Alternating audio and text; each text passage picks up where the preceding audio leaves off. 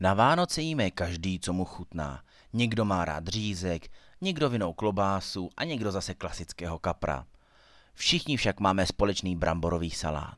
Podle průzkumu si bez bramborového salátu neumí představit Vánoce 96% oslovených lidí v České republice. Zajímavé je, že bramborový salát považujeme za tak tradiční, jako třeba Vánočku. Přitom historie Vánočky sahá až do dob Karla IV. Zatímco bramborový salát je záležitost poměrně nedávné historie. Historik gastronomie Martin Franz odhaduje, jakožto příloha ke slavnostnímu štědrovečernímu jídlu dostal na stůl až někde v období po druhé světové válce. Do té doby se u nás spíše jedl kapr na černo s knedlíkem nebo pečený kapr s bramborem. První bramborové saláty pak byly podle Martina France typu vídeňského, což znamená bez majonézy. Majonéza se začala přidávat až později díky vlivu Sovětského svazu.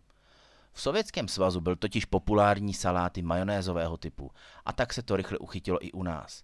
Dodnes mají v Rusku salát Olivier, který je prakticky totožný s naším bramborovým salátem a podává se zejména jako novoroční pokrm. V 19. století byl ale určen spíše pro bohatší, protože obsahoval tetřeva, langustu, kaviár, račí ocásky či uzenou kachnu.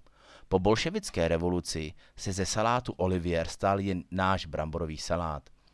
Z historického hlediska se i na Vánoce měl dřet půst, proto se jedl kapr a po válce bramborový salát.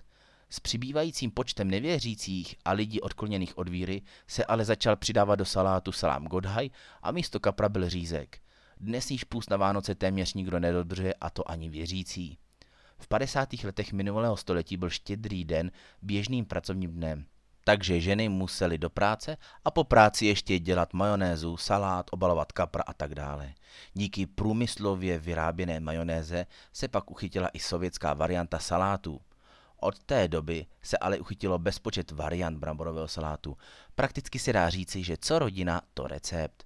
Někdo přidává hrášek, někdo vajíčko na tvrdo, nakládanou zeleninu, jarní cibulku a někdo to zase rád jednoduše se zakysanou smetanou. Ať už je ten váš salát jakýkoliv, důležité je vždy dbát na dostatečně kvalitní suroviny.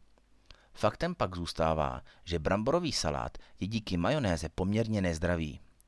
Většina rodin je však zvyklá na jeho typickou chuť a i když se snaží během roku držet nejrůznější diety a žít zdravěji, tak na Vánoce si zkrátka dopřej tuto prasárničku.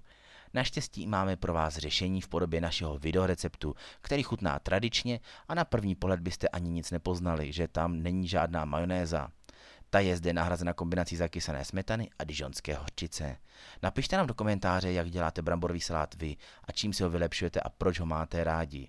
Více na www.žádnyšpeky.cz nebo na zdraví na talíři na streamu.